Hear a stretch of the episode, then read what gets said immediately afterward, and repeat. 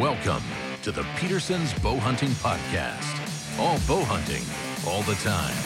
Now, here are your hosts, editor Christian Berg and associate editor Mark Demko. All right, welcome back to the Bow Hunting Podcast. We are all bow hunting all the time. And uh, today is our New Year's end of year spectacular, right, Mr. Demko? Yeah, absolutely. You know, uh, moving through the holiday season. It's actually an exciting time of year. Uh, you can think back on all the great times you spent with family and friends during the year, but you're already starting to look forward to all the new gear and equipment coming out in 2023. Absolutely. And, uh, you know, it's the week between Christmas and New Year's. We're recording this just before Christmas. It's going to air right after Christmas.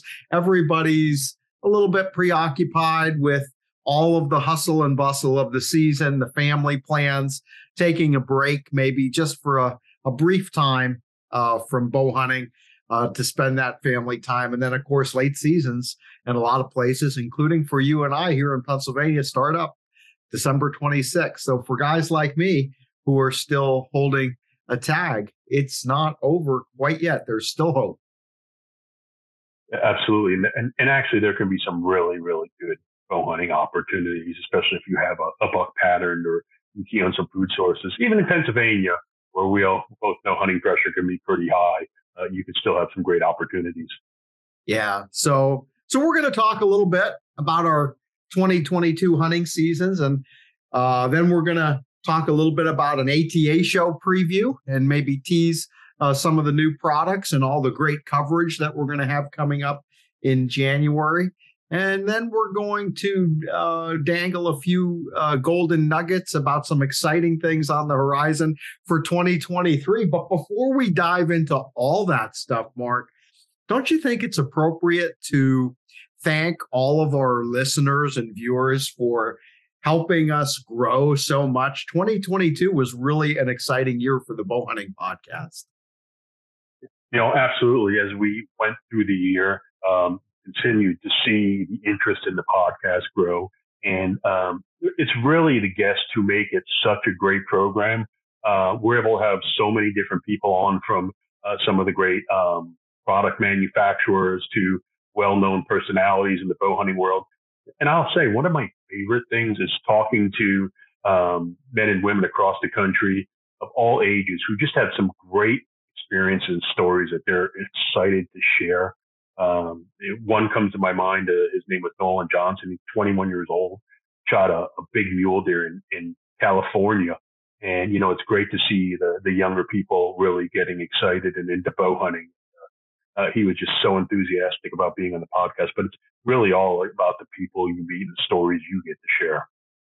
Yeah. And it's just a great, it's a great way to connect with different folks, you know, because my guess it, you know, there's no way to know for sure, but my guess is that so many of the folks who download the podcast every week don't necessarily, you know, subscribe to the magazine. Although we surely wish you would, and we hope you're spending some time on the website at bowhuntingmag.com as well. But but this is just another way to touch folks, and it's been gratifying. You know, we more than doubled our you know audience this past year and it was great to see uh, as we come towards the end of the year you know getting up close to 20,000 downloads uh, each month and, and looking forward to the continued growth as we head into next year. And you know it's going to be exciting because i think we're going to continue to grow and i think that the word is going to continue to spread and i'm feeling like you know the ink maybe isn't quite dry yet, Mark, but I think it's looking good to have a really nice sponsor coming on board. And, and I'm looking forward to being able to spill the beans on that maybe next month because that's going to open up some exciting possibilities for things that we can do uh, going forward with the show.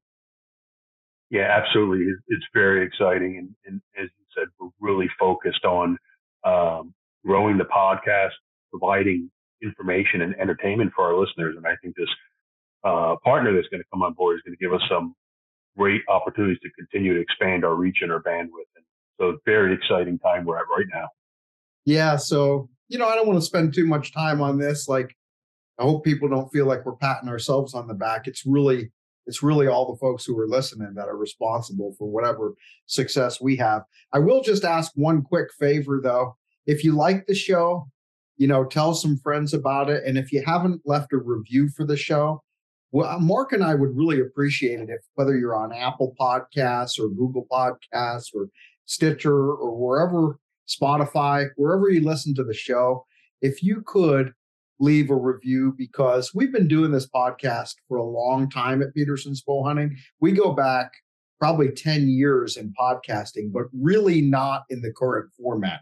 We switched to this bow hunting podcast format uh, about two years ago. And um, you know, we've really upped our game, I think, since we did that, Mark. And, you know, some of the old reviews that are out there, eh, we, we had some growing pains back in the day, but we've been kind of on a roll. And, uh, yeah, we, it would be great if, if, if folks would, would drop a couple fresh reviews. And um, with that, my friend, I'm going to turn it over to you for a hunting story because you accomplished something this past fall that is not an everyday occurrence for you.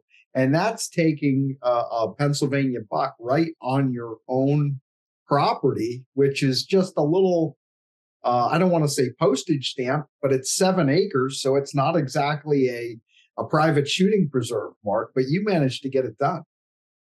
Yeah, um, I was pretty excited. Uh, you know, every year I, would say a lot of bow hunters set goals, whether it's for you to get a certain class of buck or um, to you know get on some new properties or whatever. My personal goal is to take a uh, a buck at the house, and uh, that sounds like it's not that ambitious, but I have only four acres of woods on my property, and there's a road on one side and an open farm field on the other, so it's quite challenging to hunt the property. And there's very few days I can hunt because the wind has to be coming from a certain direction based on the way the deer travel. And so, um, long story short, it's only the, I've lived here 13 years. It's only the second buck I've taken out of my house in 13 years of hunting. Uh, so believe it or not, I was uber excited. You know, um, it, it, it's something when I live in southeastern Pennsylvania here and, uh, all the hunting properties I've had over the years have either been sold or bought up for housing development. So when my wife and I had the opportunity, we bought this house because I had a couple acres with it. And um, over the years, um, I've seen a couple decent bucks, just haven't had a chance at them. But most of the years, my my tag goes unfilled. Well, this year I was very fortunate um, to to get a deer. And overall, I think when you look back, I had a decent hunting season. I I uh, took a, a, pronghorn in Wyoming um, with Crazy Horn Outfitters. That was exciting because I hunted with a woman guide, and her name was Chantaine. Really knew her stuff. Incredible, incredible experience. My first time out west. Um, and then I had a chance to do some moose hunting up in Newfoundland in September, and that's a, a, crazy story for another day. But it was a great fall. How about you? Well, I also I don't you know enough about me, but more about you. Because because I think that uh, I'm not done pumping your tires. Didn't you shoot a doe at the house too? Yeah, it's the first time I've ever taken two deer on my property in the same year. And, so, uh, like I said, that, 13 that, seasons. Yeah, that's pretty awesome, you know. And you talked about, you know, only getting two bucks. I don't want people to think that those are the only two bucks that you've killed in the last 13 years. You're you're modest, but the truth is, you have um, you've killed quite a few deer over that time span. And actually, you've been a bit of a, a late season aficionado. You've got a spot for whatever reason. Maybe you know what the reason is. I don't because I've never hunted there, but you've got a spot uh, where you've had some consistent success uh, in the, the late archery season. Yeah, I have a um, couple spots actually that are archery only. One's a bigger property now in Pennsylvania. That's it's like 150 acres, and one's a smaller parcel. It's only six acres. But they're both good in the late season because they don't see a lot of hunter pressure on that property or surrounding properties. And uh, I had been very fortunate to be able to go out and have some success with archery gear uh, in December uh, beginning of January. I find that uh, that week after New Year's is, is an incredibly good time. You know, we always think of the uh, the secondary rut or the, in, in December, but for some reason, that first week in January in Pennsylvania, if you hunt areas that aren't pressured a lot, incredibly good for hunting. Well, that's really interesting. I I'm notoriously um, not fond of the cold. So I tend to not do a whole lot of late season hunting. And I've also, I guess, been fortunate to have more than my fair share of good luck over the years on big bucks. Um, you know, of course, working in the industry and being the editor here doesn't hurt with getting opportunities and being able to travel to some good areas, but that's still not a guarantee. But, you know, I've had some really good years and I've managed to kill some really nice, uh, even a handful of world class bucks over the years. And so I haven't had to do a lot of late season hunting, but unfortunately for me, that's not the case this year, Mark, because I, I've had, uh, I'd say hands down, it was the most challenging archery season uh, since I took the job here at Petersen's Bow Hunting uh, back in 2008. So, you know, prior to that, uh, you know what it's like living here in Eastern Pennsylvania. It's it's up and down, it's highs and lows, it's hit and miss. A lot more miss than hit when it comes to luck and, and finding a good buck. But um, you know, since I started this job and had a chance to typically take at least two or three good, you know, hunting trips every year. Um, this has been one of my more challenging. There's no doubt about it. I I hunted whitetails uh, starting uh, opening weekend in Kentucky in early September. Uh, never saw a shooter on that trip.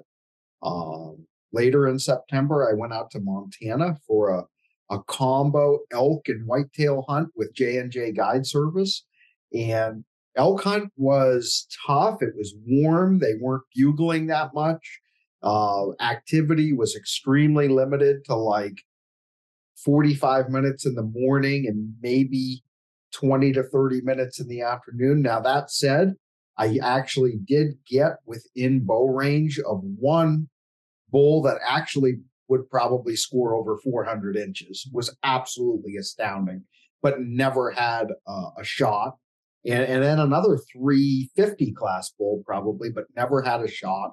Actually got drawn on the second bull, but he he by the time I managed to get into position and, and range him, he walked away just as I was drawing the bow. So that was okay, you know, decent hunt, but but you didn't punch the tag. But that's elk hunting. I mean, archery elk hunting's tough everywhere. Even if you're in a great area like J and J has, that's never a guarantee. Um, so that was what it was, not the end of the world by any means. And then then the plan was to stay out there and hunt some whitetails after the elk hunt anyway. I had gone out there with John Silks, our gear editor, and uh, I had had a nice DIY deer hunt out in that same area a couple of years back, and it was absolutely filthy with whitetails. And unfortunately, uh, in 2021, they had a severe, horrific EHD outbreak in the area. And so all of the areas where I had had success uh, in scouting and seeing deer and ultimately harvesting a really nice buck uh, in 2020, I thought we would be able to go back to those areas and, you know, get on some deer in pretty short order. And not only, I mean, it was actually, there weren't, not only were there not really any deer there. There was hardly any deer sign. I mean, places where I was bumping dozens of deer out, uh, like along the creeks and things like that in 2020. I wasn't even finding any scat or beds or rubs or anything in 2022. So that was downright depressing. And we ended up cutting the deer portion of the trip short and just heading home. Uh, so that was kind of a letdown. And then, uh, so where do we go from Montana? After Montana, I hunted here at home, uh, you know, in through October, and had a couple decent bucks on camera. Actually, had a pretty nice buck in bow range one morning, but again, same old story. Couldn't quite get a clear shot. And then it was time to head to Kansas in early November. I went out to Kansas and I hunted with uh, my old friend Tevis McCauley, who is the outfitter at Whitetail Heaven. He's based down out of Kentucky, but over the years they've expanded all over the country. They've got camps in Ohio and Indiana and Florida. And uh, now in Kentucky, they've got quite a bit of ground leased, and they have two different camps uh, in sorry Kansas, I meant to say, and uh, in Kansas and uh, eastern Kansas and in central Kansas they have camps. And I hunted in their eastern Kansas camp, and I was hunting a great farm, and it was like deja vu all over again. Mark, I ran into another hot week. Those 75, 80 degree weeks in early November will kill you. I've I've been there a couple other times over the last 15 years, and there's nothing honestly, there's nothing more disappointing for me as a deer hunter because whitetails are my first love. You know, I mean, I like it all. Um, you know, elk, pronghorn, mule deer, bears, you know, you name it. I'll hunt it. But whitetails are my bread and butter. There's nothing worse than knowing that you waited all year.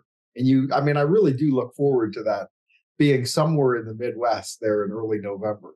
And, and to be sitting there on a great farm, tons of sign, you know, the trails are beaten down to a rut. There's rubs everywhere.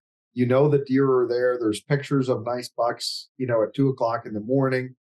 And you're sitting there all day and, and there's literally nothing moving. Yeah. And, you know, unfortunately, that seems to be becoming more and more common the past few years. Uh, the Midwest, uh, here in the East Coast, uh, we've had those warm spells at the beginning in November, and it, it does make it tough uh, you do the best you can, you work around it. And sometimes when you only have three, four days to hunt and you're up against it, it gets challenging. But, uh, well, I actually, I actually extended that trip. I ended up hunting like eight or nine days, and eventually I just had to come home. Um, and I actually stopped in Ohio. I was supposed to have more time because those deer in Kansas were were supposed to cooperate, and Mother Nature was supposed to cooperate. Then I was out with with our buddy Clint Casper, um, hunting in Ohio, but I only had one day really to hunt there because I had to get back home for a family event. And uh, so that didn't work out either. And then, of course, uh, I had a few days left here and didn't manage to get it done. Really, the highlight of my fall, I did take my son Timmy back out over there to Ohio for the youth gun season, and he shot a really nice uh, eight point buck that's about 23 inches wide and it was his best buck by far. So honestly, with all the bad luck I had, uh, Timmy's deer and just spending that weekend with him, you know, in the woods kind of made my fall. It was the bright spot, the very notable bright spot in an otherwise sort of bleak, bleak year.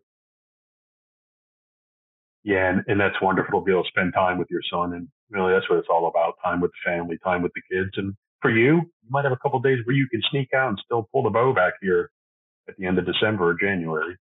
Well, you piqued my interest with your first week of January tip. So, yeah, I think I'm going to have to get out because honestly, next week when this show uh, is published, I'm going to be out of town visiting family between Christmas and New Year's. So I won't have time those first four or five days of the late season. But first week of January, I probably will have some time, and it's you know I ought to do it, Mark, just to just to try and make make you proud at this point. You know what I mean? Good luck, and uh, hopefully you'll have some success.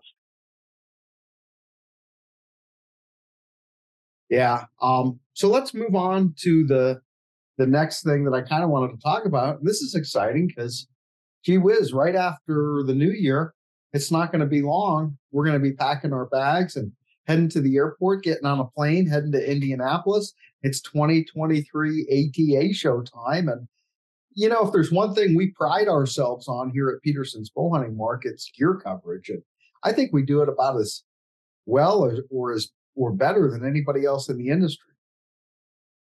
Hey, you know, and that's our, our, our goal is to provide comprehensive coverage from obviously from your bows and your crossbows to to all of your accessories and so this is a big time of the year, an exciting time of the year. You get to go to the ATA show, which is the premier showcase for everything in the archery and bow hunting world.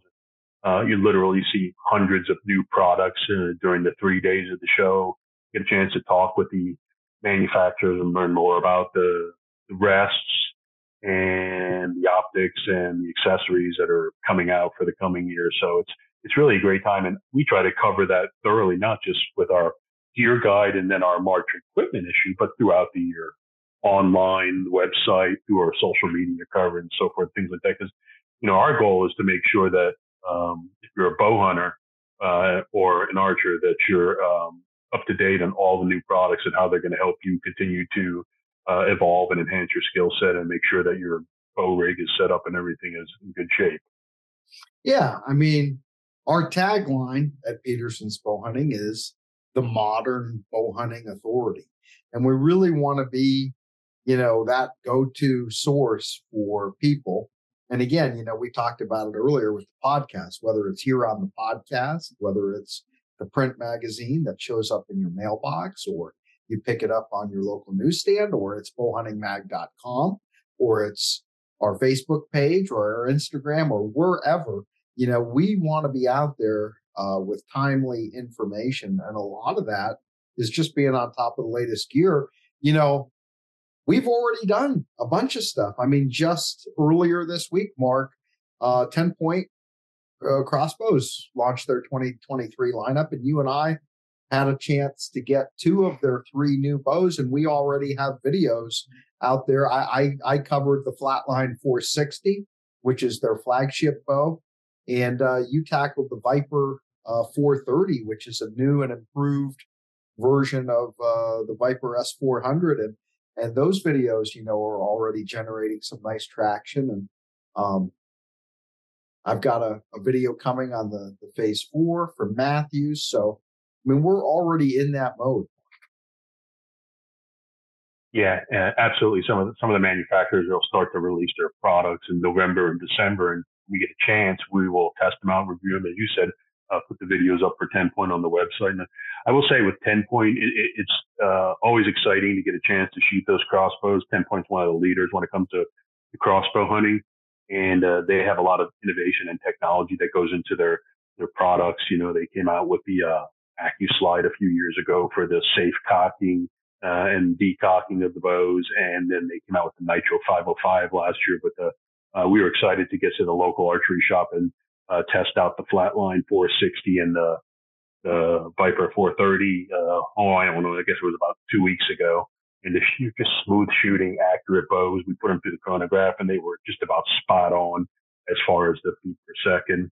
Uh, think mine was 426 for about a shoot 430 and yours was dead on from what I recall. So, uh, and obviously we're going to do a lot more of that testing here and uh, looking forward to what we get the chance to see at the ATA show. Yeah, and uh, yeah, you're right. That that flatline 460 was two shots right at 460 feet per second. That's that's ridiculously fast, and uh, that 10 point makes great crossbows. You know, and it's funny. I want to talk a little more about ATA, but since we're on crossbows, some people are probably interested. Some people are probably like, "Oh my gosh, can't believe these guys are talking about crossbows." They roll their eyes because, uh, you know, I mean, the crossbow thing it's not as contentious as it was, right? At one time, they're pretty out there now, but there's still a lot of people who it's like you're on one side or the other when it comes to crossbows. There's, you know, there's the love them or the hate them, and the middle ground is, you know, maybe not that big. But I will say this, Mark, and I want to throw it out because I think this is really interesting. And we're going to do some coverage on this in 2023. But you and I were looking at some numbers as we were putting um, our special, uh, people may not realize this. Uh, Mark and I are also in charge of a special crossbow magazine that our company produces. So, in addition to Petersen's bow hunting, uh, there's a product called Crossbow Revolution. It's a newsstand only publication uh, that we publish every year. And as a matter of fact, in 2023, we're expanding that to two issues. So we're going to have one issue uh, late spring, early summer, and then we'll have a second issue late summer into fall. That'll be really nice, Mark, because we can focus a lot on gear with the first issue and more on hunting season in the second issue. But where I was going with all this is, uh, you know, I think you and I knew that crossbows and the popularity of crossbow hunting had really been steadily increasing over the last 10 to 20 years. But we were amazed when we got the hard numbers at just how far out in the majority crossbows are now in states like Pennsylvania, like Wisconsin, um, you know, Ohio, of course, has been for a long time, but in a lot of these really uh, key and critical whitetail hunting states, there are now far more hunters going into the field with crossbows than with vertical bows. And the harvest is showing that as well as the participation. And so it's kind of like, you know, I'm not here to tell anybody whether that's a good thing, a bad thing, or we should be indifferent about it. That's up to everybody to decide. You know, we have our opinions. You know, every listener is welcome to his or her opinion. Um, but it's just a fact. It just is. And um, so it's kind of weird when you think about it because, you know, at Petersen's bow hunting, we would think, okay, the bow hunting community, you automatically think about a compound bow as kind of standard issue, right? Compounds your core, and then you've got a few traditional guys and you've got a bunch of crossbow guys. But actually, if we had to say who's the average bow hunter in 2023, it's probably somebody walking into the woods with a crossbow. Yeah, I think that's more than a fair assessment. When you look at the, the different states uh, as they've allowed crossbows, uh, maybe first in the firearm season and then in the general archery season, you, have seen uh, those numbers of horizontal bow hunters may be small at the start, but they grow as the years go by. And uh, I don't remember all the statistics, but I do remember one that really stands out, Christian, and that's in 2020, which was the last year that had figures available for Pennsylvania. Um, the whitetail harvest, 68% of those deer were taken by crossbow hunters. And in a, in a state like Pennsylvania, that's a lot of deer. I want to say roughly, oh, I don't know, it's it's over 100,000 deer taken with archery deer in Pennsylvania, which is not a, a, a small number. And so, but you see that with all the states where they have crossbow seasons that have, have been going on for, for a number of years. So, I mean, yeah, I mean, we obviously hunt a lot of compounds. Uh, but when you look at archery hunting in general across the country, especially in the whitetail states, you see a lot more people are, are, are starting to use uh, crossbows. Yeah, and um, you know, again, it is kind of it's kind of jarring the first time you hear it. If you're, I say that, I mean, maybe not if you're a new hunter or if you've been a crossbow hunter for a long time, but I think you and I, Mark, you know, are probably fairly typical because we're kind of middle aged, right? I think the average bow hunter, you know, across the country is kind of a middle aged guy who, yep. you know, came into this compound hunting, and ha- ha- that has always been our go-to. And you know, we've both done some crossbow hunting. You've done actually more than I have, but but like to think about the fact that almost seven out of every ten deer killed in the archery season here in our home state are now taken with crossbow as opposed to a vertical bow of some kind, whether that be compound or traditional. That's that's crazy. Um, but it makes sense because you know, one thing I've said repeatedly is a lot of the innovation in our industry over the last handful of years.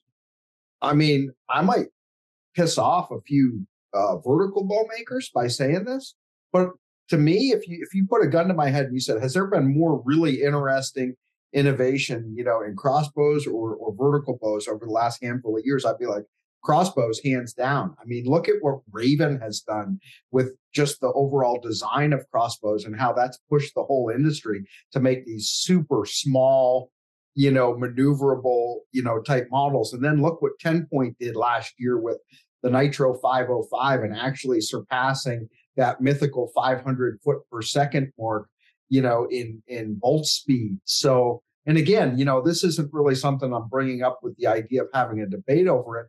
You know, we we could have a really interesting philosophical discussion over whether you know all this speed and power and all these new technologies like the laser range finding scopes yeah. or or the thermal scopes you know whether those are good or bad that's a discussion for another day but the fact of the matter is it's all out there and let's face it, it, it's no different than selling cars. You know, you make a really fast car with a lot of power, great acceleration, and some flashy paint colors. That's going to catch people's eye and it's going to sell off the lot.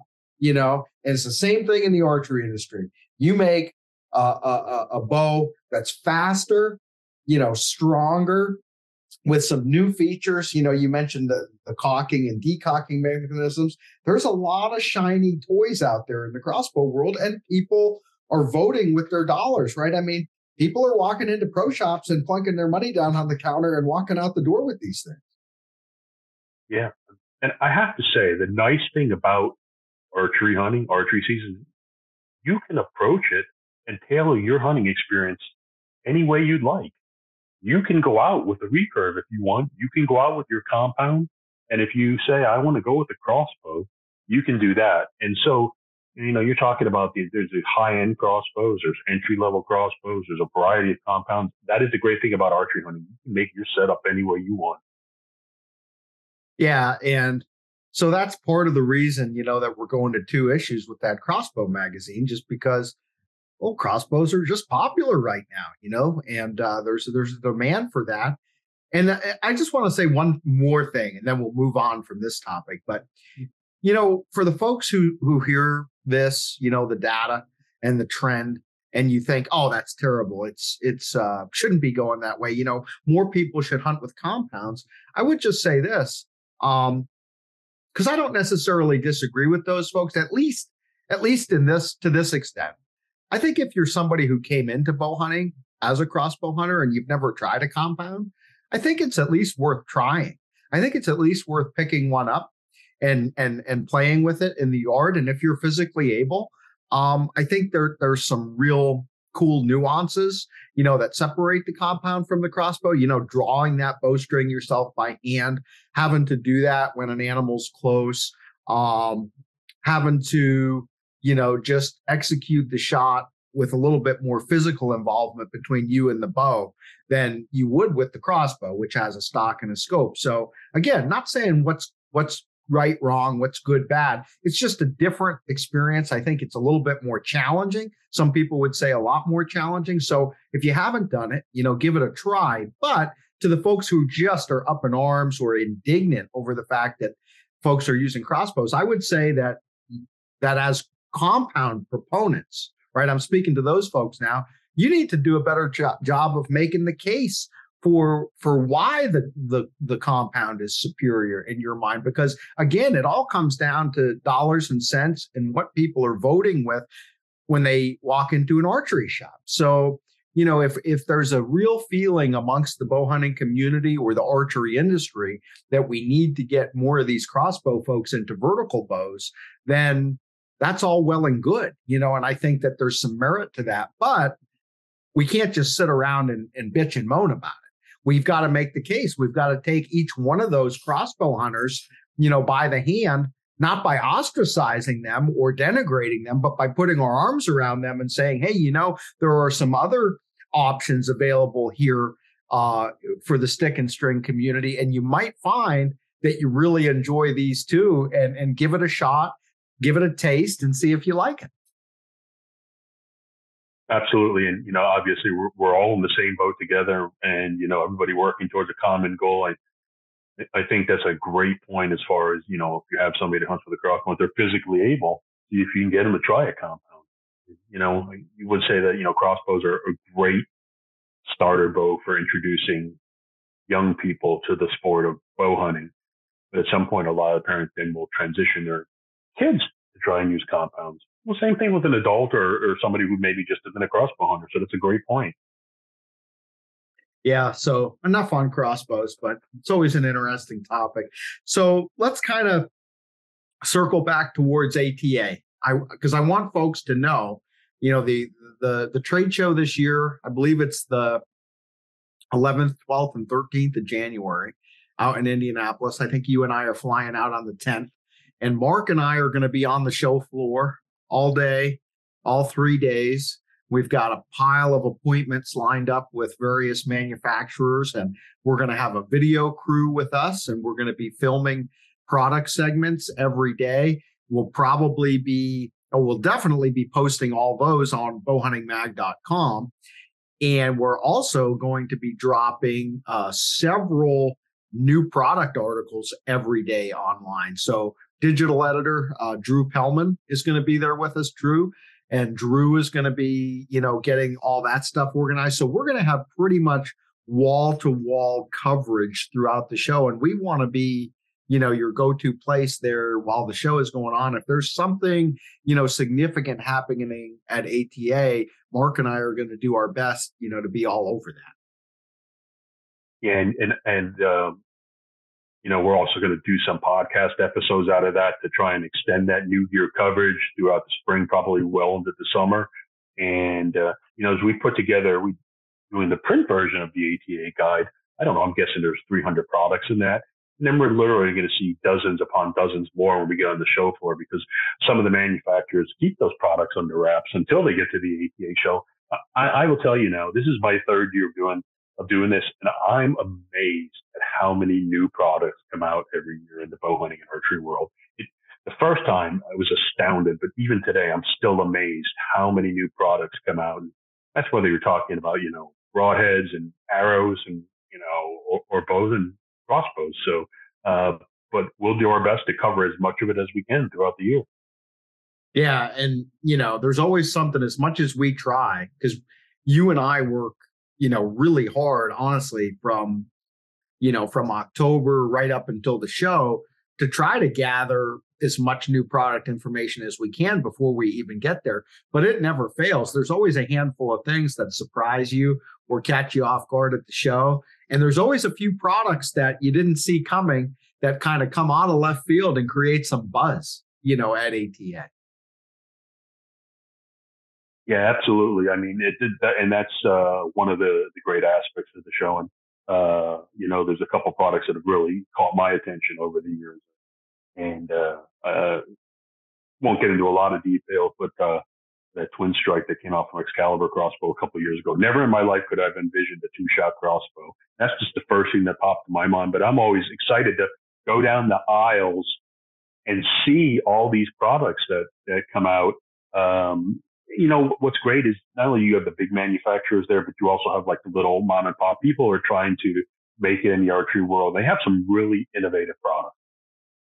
Uh, I'm I've been smiling ever since you said the twin strike. Do you remember some of the memes people put together when that twin strike first came out?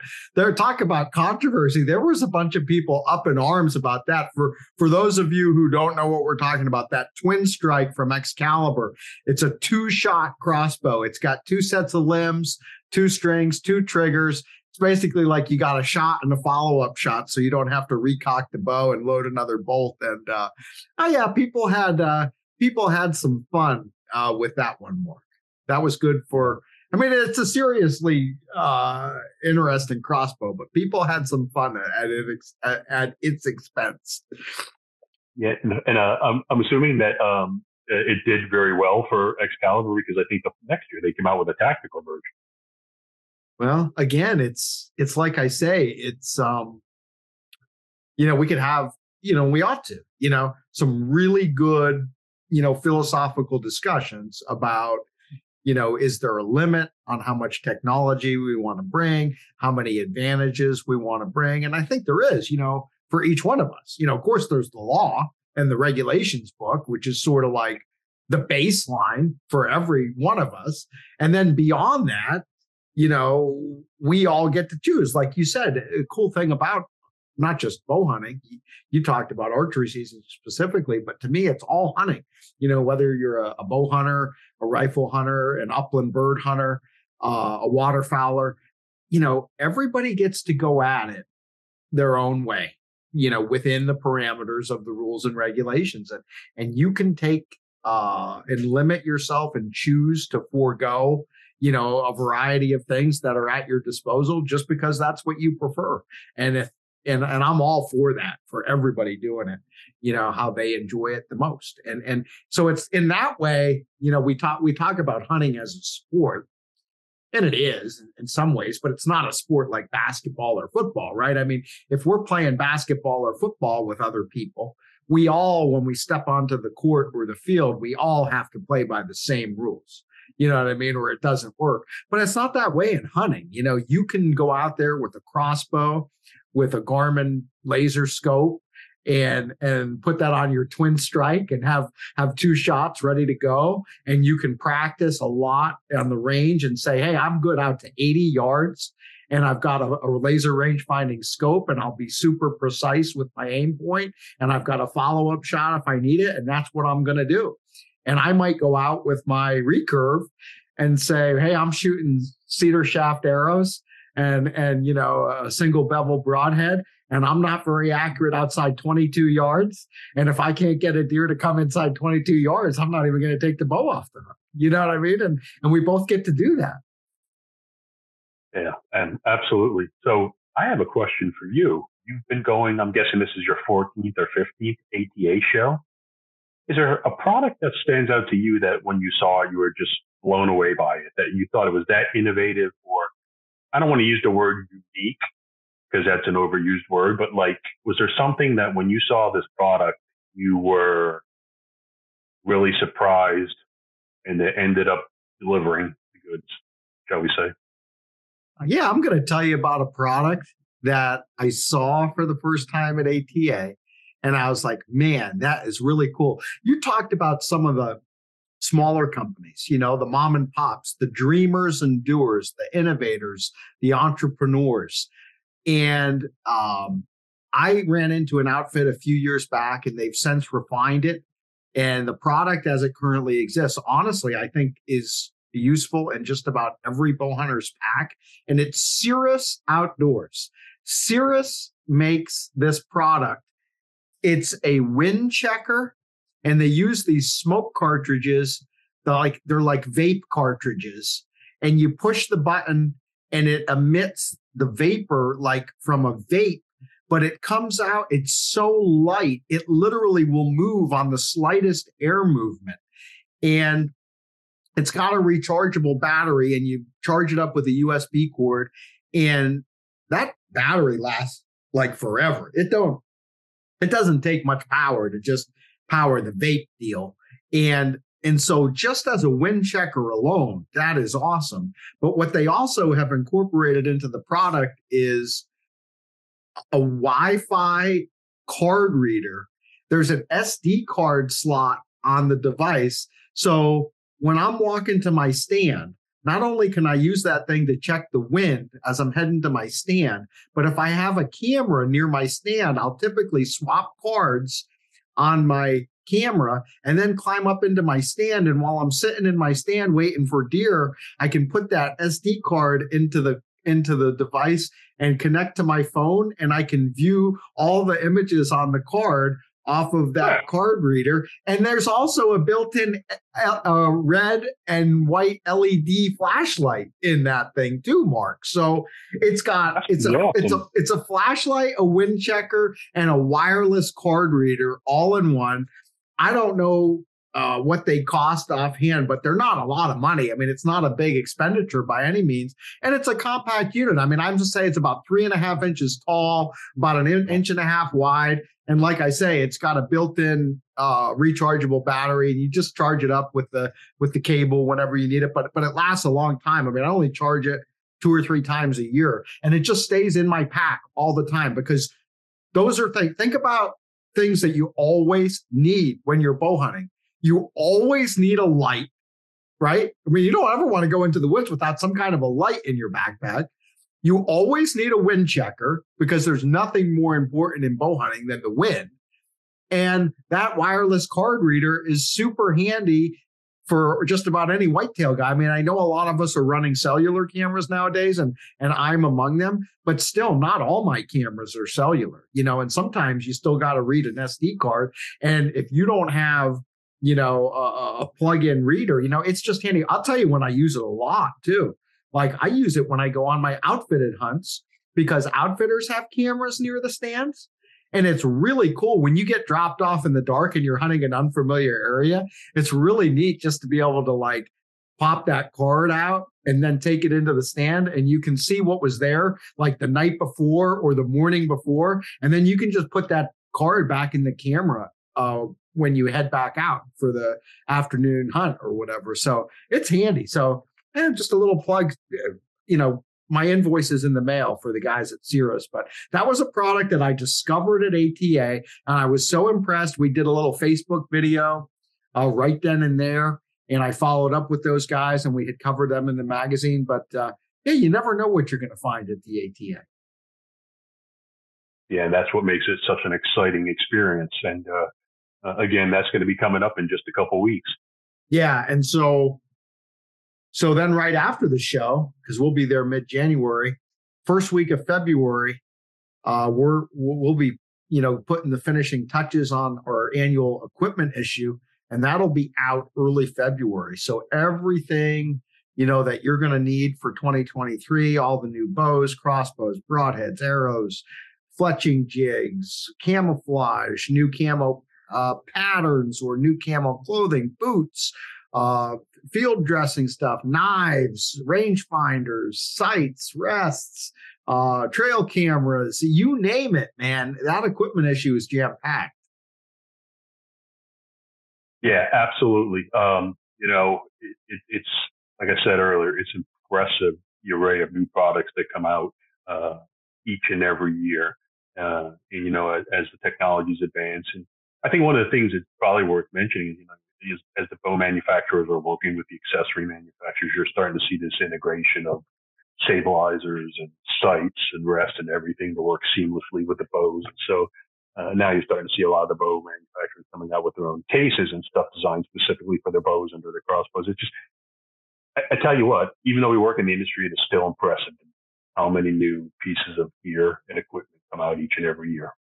Oh yeah, and I mean we don't even have time to get into it now, but I dedicated my my editor's column in the equipment issue to that. You know, one of the big trends that we're seeing in the industry right now is this uh, integration.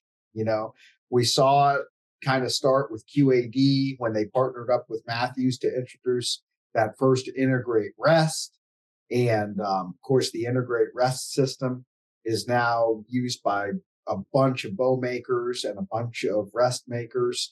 Um, we saw Mathews develop the bridge lock technology for the sight mounting last year, and now they've expanded it to stabilizers.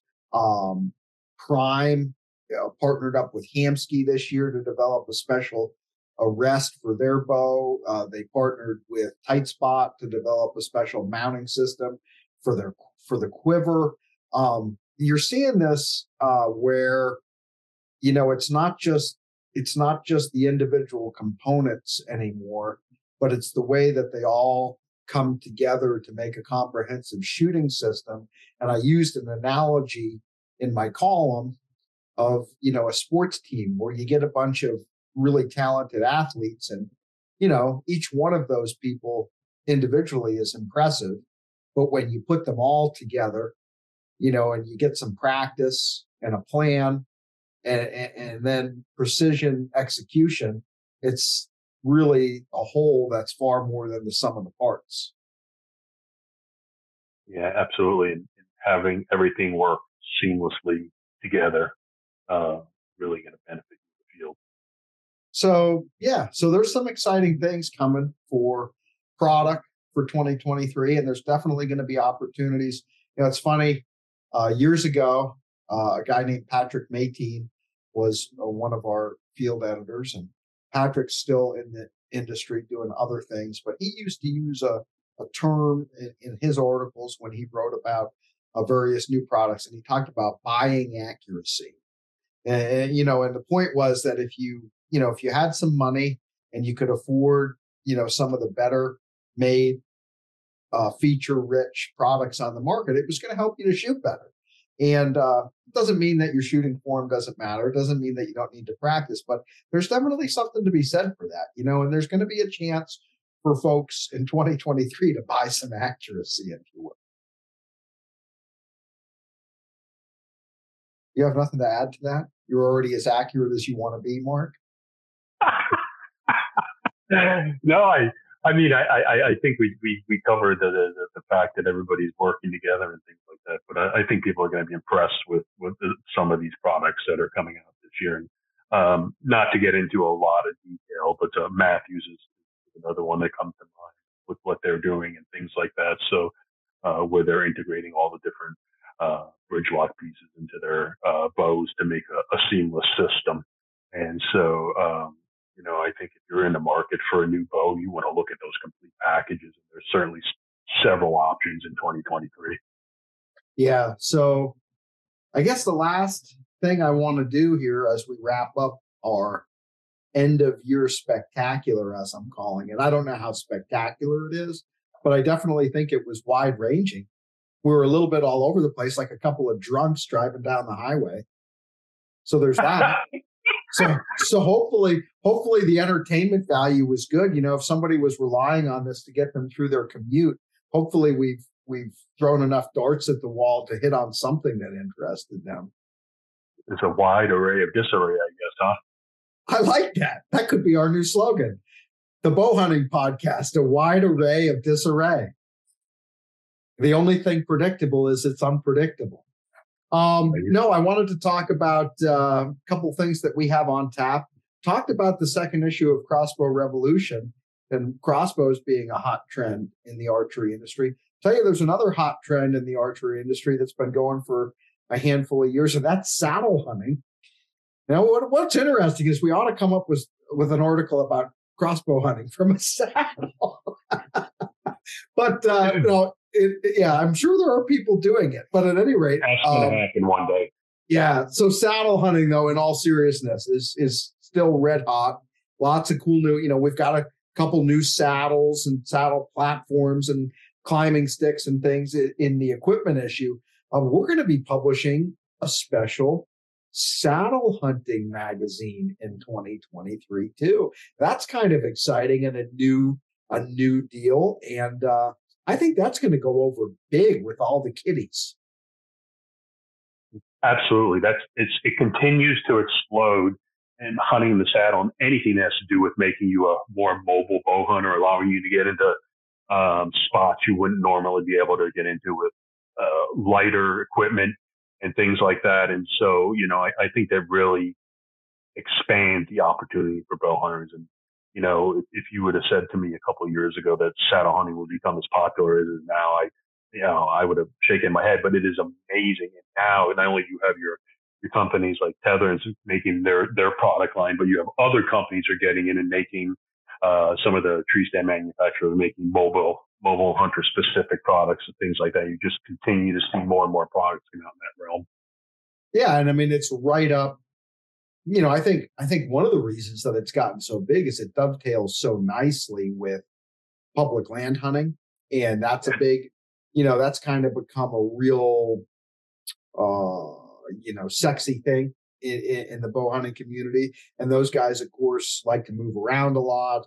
Uh, they like to be uh, stealthy. They like to be light, and and saddles allow you to do that. But um, I've I've been impressed. I've actually I was one of those guys who thought it was stupid, and I was never going to get in one of those saddles. And uh, unfortunately, I, I didn't have the luxury of of doing that because of what we do for a living. But I, I shouldn't maybe say unfortunately. I should probably say fortunately, because I kind of had to give saddles a try uh, because we've got to cover them. And so over the last three seasons, I've actually become pretty big saddle hunter. I hunted far, far more out of saddles the last two falls than I have out of stands, and and I love them. And uh, it's actually way easier to get in and out of new trees, in my opinion. I'd rather set up, uh, set up. I'd rather set up a new saddle tree than than hang a hang on stand and I actually feel a lot safer. Um, you know, a, a stand once it's all set, especially if you put a lifeline up when you do it, is great. You know, there's no concerns, but but until you have it set for the first time and, and you have your lifeline on the tree, there's some risk there. Man, with the saddle, I'm I'm never disconnected from that tree and I always feel super secure. I actually found myself going into uh, hang-ons a couple times uh, on outfitted hunts this past fall. And as I was climbing up there, I was like, ooh, this is a little squirrely compared to being in my saddle. So, you know, I know a lot of people who don't hunt out of saddles or haven't tried them. They think it's going to be squirrely in the saddle. Uh, but actually, it not only is it not squirrely, you're super, you're super secure the whole time. And it's also way more comfortable than people think it's going to be. So, um, you know, I'm not a, I'm not one of those guys who's like, hey, if it ain't a saddle, it sucks, you know, like a purist. But I just think the saddle's a tool that if you're a serious deer hunter, you probably ought to own at least one tree saddle. I've got like three of them now. And I've gotten like several new sets of climbing sticks and several new platforms. And I even, you know, have some of the fancy climbing gear. And I, gosh, I mean, it's like, I never thought I would be one of these saddle geeks, but I kind of am now, Mark. Yeah, and, and like like you, you said, you know, it's it's you try it even if you're, originally not interested in it. It's really a great opportunity to uh, open up new doors for getting into the back country or getting into spots even on the property you maybe normally get up in the tree and things like that. What was the one thing that you found when you started saddle hunting that uh, surprised you that maybe you didn't even realize as far as saddle hunting opportunities? Was there anything that uh, any doors that opened up or any opportunities that you're like, oh wow, I never even thought of this? Simplifying the scouting process. You know, pre-saddle, if I would walk uh, in the summertime, right? You uh-huh. scout a scout a property and you identify uh, some trees that you want to hunt in the fall. Then you'd have to go back with like a hang on uh, in advance of the season and get that all set up. Now, um, I just walk and I just mark some trees or drop some pins, you know, on onX or whatever, and I don't do anything. I don't go back until I want to hunt. I just go in with a set of climbing sticks and my saddle. And, you know, when you when you start doing that and you start killing deer, well, that's the best selling point, you know, for the saddle of all when it's like it really keeps the deer off guard, you know, being able to move, even if it's just a little move of 50 yards, you know, within a given area, or being able to make that quick adjustment. That is the biggest thing to me is the it's the simplicity of it and the versatility of it. It really helps me.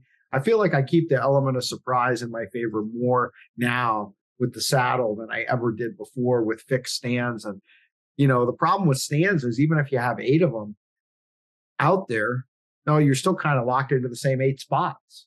You know what I mean? Whereas with the saddle, it's literally, um, you know, it's like the accessory manufacturers advertise, you know, when they talk about like like sight, it's infinite adjustability. And I always laugh at that because I'm like, well, no, it's not infinite. You can't move it 27 feet, man.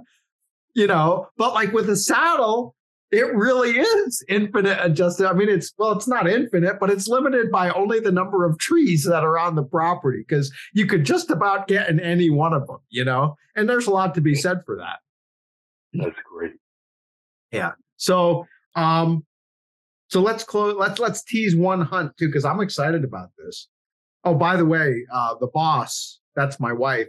She said yeah. those date those dates in June would work. So uh-huh.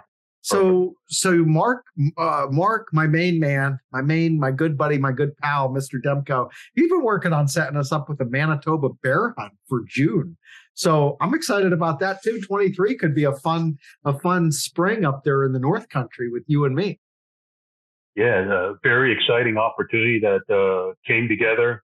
Uh, pretty far north. It's about eight or nine hours north of Winnipeg, so we're going to be up there. It's dark till about 11:30 at night. By the time we go up there in June.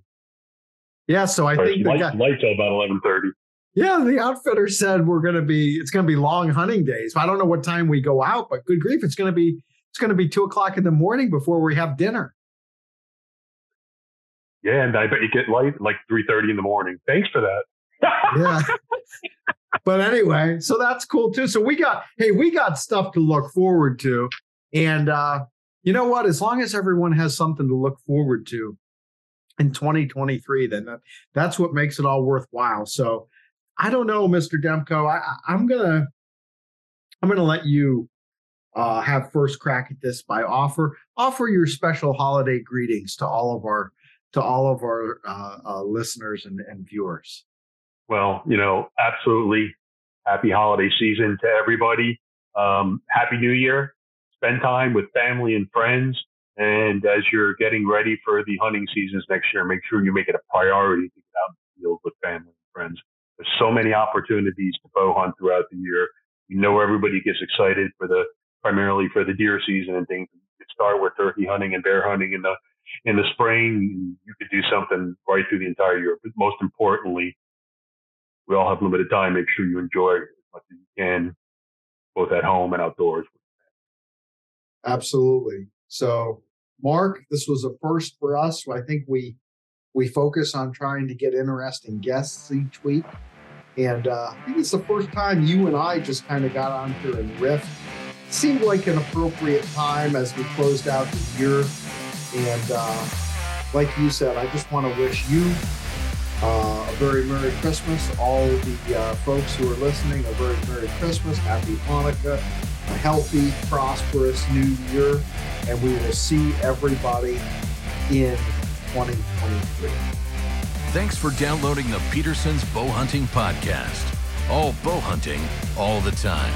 Pick up the latest issue of Petersen's Bow Hunting Magazine on your local newsstand or connect with us online at bowhuntingmag.com.